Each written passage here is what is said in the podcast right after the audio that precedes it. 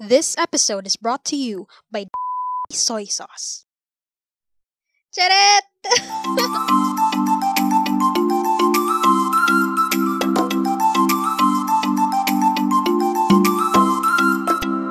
Lovely day everyone! Welcome to the Chill Chica podcast. Chill chikahan lang na may sense. This is your friend, your tropa, kachikahan, kadaldalan ko kwentuhan. I am Shara and for today's discussion, for this season actually, we will be talking about red flags. Ay, wait lang pala. Bago ang lahat, i-correct ko lang yung nasabi ko last episode sa Twitter handle natin. Uh, Twitter name pala yung nasabi ko.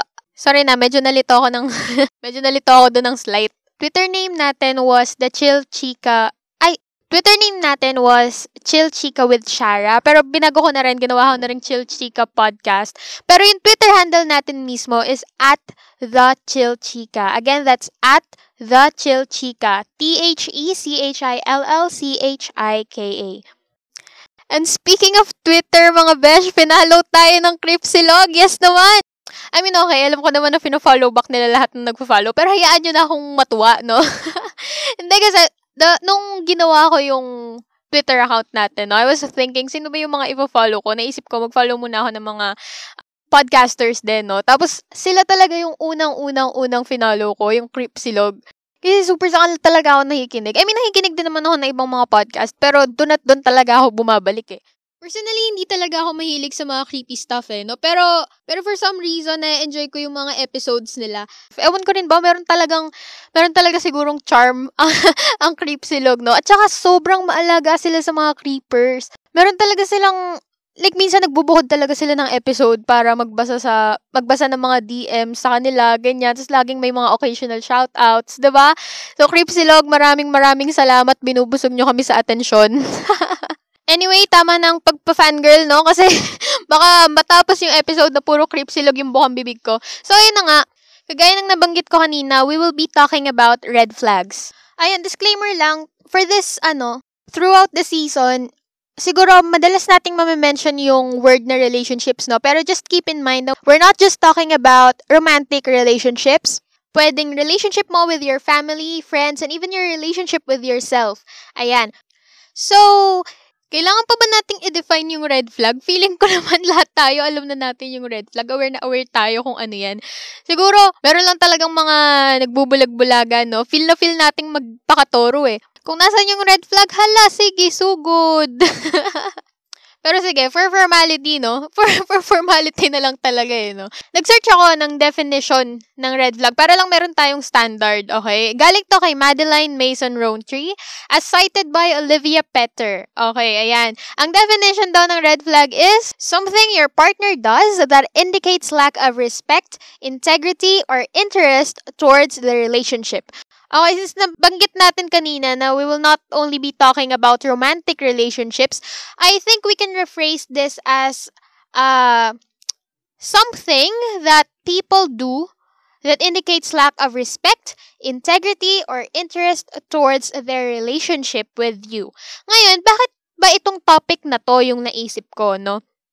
I feel like mahalagang ma-address tong gantong klase ng issue sa buhay natin. Kasi if not, etong mga gantong klase ng problems or yung mga problems na na, na na-experience natin, magpapaulit-ulit lang Lalo na kapag hindi naman talaga nasa-solve yung conflict. Kasi nga, we're choosing to turn a blind eye sa mga ganitong klase ng warnings.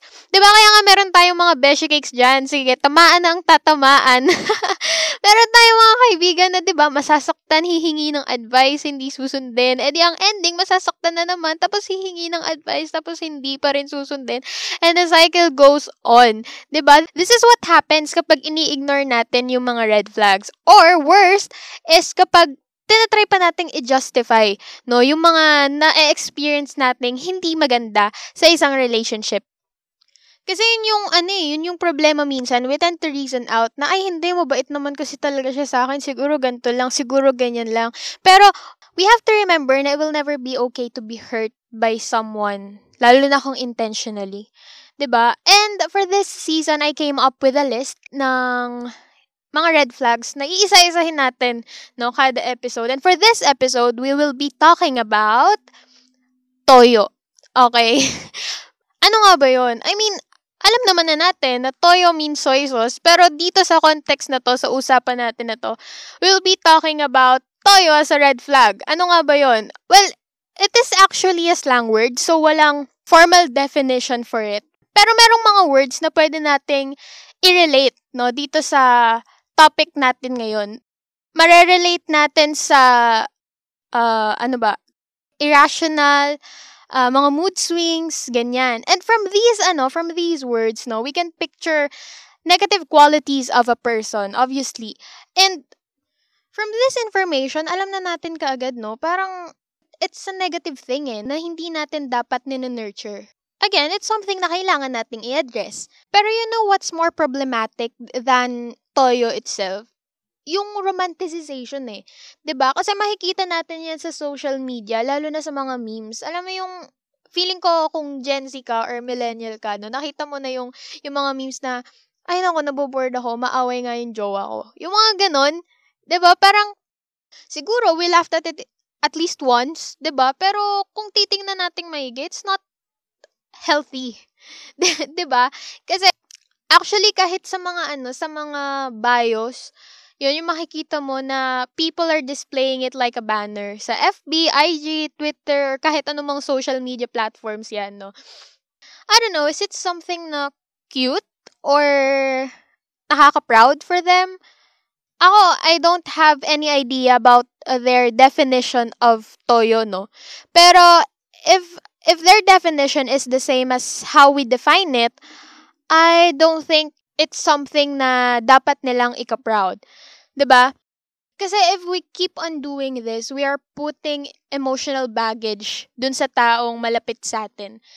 Some would even say na normal lang naman kasi mag-away, 'di ba? Normal lang mag-away sa relationship. And yes, I agree that's normal kasi when you enter a relationship or you're letting a completely different individual enter your life, 'di ba? So meron at meron kayong differences at meron at merong chance na magka-clash yung mga perspectives nyo. Thus, magkakaroon talaga ng away and that's normal.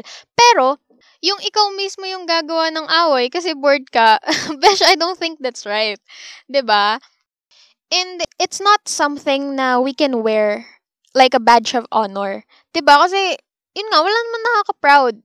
Actually, sa pagtambay ko sa SOCMED, no, sa pagtambay ko sa social media, meron akong mga nakikitang, parang mga, ano, posts, ganyan, tapos sasabihin, Uy, na-experience yun na ba yung ano, yung ikaw yung gumawa ng away, ikaw yung may kasalanan, pero siya yung nag-sorry, tapos may heart, heart, heart sa dulo, na parang, dun sa way kung paano niya nilagay yun, lalo na yung may mga emojis na heart sa dulo, parang, nakikita natin na proud siya dun eh, no? Proud siya na ganun yung nangyayari. And I'm actually happy na merong mga nag-comment, nag-correct na hindi magandang behavior yon na it's not healthy. Ganun. I hope, no, mas marami pang maging aware sa mga gantong klase ng issues.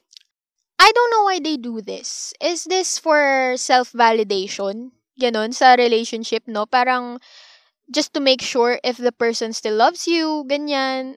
Is this something like uh, for assurance? Ganun ba yun? Kasi if it's just for self-validation and assurance, I'm pretty sure there are a lot of different ways, 'di ba, para makuha natin 'yon. 'Di ba? I mean, hello, communication, 'di ba? If you feel like ikaw to, alam mo 'yon, if you feel like uh, nagagawa mo to and you weren't aware na it's damaging, it's toxic sa isang relationship, I guess it's time to assess yourself, no? Ask yourself, do I really love this person? Kasi if I really love this person, will I intentionally hurt them just to just to have the assurance that I want, just to ease the boredom that I'm feeling? Ayun, I just want you to know na it's not too late to change this kind of mindset. Kasi 'di ba if, if it's for the better, if mas mapapaganda yung relationship, is mas, if mas mapapabuti kapag binago mo yung gantong klase ng mindset, kapag nawala yung gantong klase ng toxicity, I guess wala namang masama, no? If you can try to adjust, if you can try to change it. Ngayon, if merong underlying reasons kung bakit nagkakaroon ng ganong klase ng conflict. Kung meron talagang, kung meron ka talagang problem or meron ka talagang hindi nagugustuhan sa partner mo, I guess, mas okay na pag-usapan, 'di ba? Kasi, kapag ano, kapag idinaan lang sa silent treatment, parang wala namang, parang wala namang patutunguhan, 'di ba? Kung halimbawa, Asa lang kayo na palipasin na lang yung oras, lalamig din yung ulo niyan, magkakaayos din kami. Parang, ah, lilipas lang yung galit, pero hindi talaga masosolve yung conflict kasi hindi naman napag-usapan. Ako personally, kapag overwhelmed ako ng emotions ko, ayoko talaga ng kinakausap ako kaagad. Kasi parang, pag ganun, hindi maayos yung state ng isip ko, alam ko na ang dami kong masasabi na pagsisisihan ko rin after.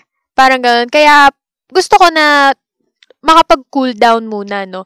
Pero if you're like that din, na you feel like you need time for yourself muna bago i-address yung isang problema, just make sure na i-address mo talaga after. Kumbaga, hindi yung palilipasin mo lang completely. Now, if you're at the other side of the story, kung ikaw yung nakakakita ng mga ganitong klase ng red flags, never ignore it. Okay? Kasi, pag hinahayaan mo lang, you're enabling your partner or you're enabling that person to continue that behavior. And I guess it's best to talk about it. Lalo na kung, yun nga, yung case na nabanggit ko kanina na hindi aware yung person na yun na it's toxic for the both of you. Talk to them. Kumbaga, i-explain mo kung bakit hindi magandang i-keep yung ganong klase ng behavior. Kasi if it's for both of you naman, 'di ba? I don't think it'll be offensive, ganon. And I want you to be careful din sa paggamit ng word na yun. Kasi the word toyo, ba? Na-mention natin kanina yung mga negative words na related dun sa word na yun. So be careful lalo na kapag you're trying to talk about it, tapos nag-open up siya, ganito yung nararamdaman ko, and then it turn down mo siya by labeling her feelings as just toyo. Kasi as much as possible, we should never invalidate other people's feelings. Ang goal nga natin is to communicate, ba? E pag na-invalidate yung feelings nila, it will be harder for them to communicate kasi they will have this notion na kapag nag-open up sila, hindi naman sila may intindihan. Mavu-view lang natin sila as shallow, irrational, immature, ganyan. So, lalong mawawalan ng communication. Kaya it's really important to talk to the people you love kapag may problema. Kasi we wouldn't want to lose them, no? Lalo na sa mga maliliit lang na bagay. And aside from talking, make sure na you also listen and be willing to adjust. Kasi alam mo, Besh, kung gusto mo mag-glow up, healthy relationship ang sagot. Pag toxic, nakaka-wrinkles. Ako, I personally believe na relationships are meant to help us grow.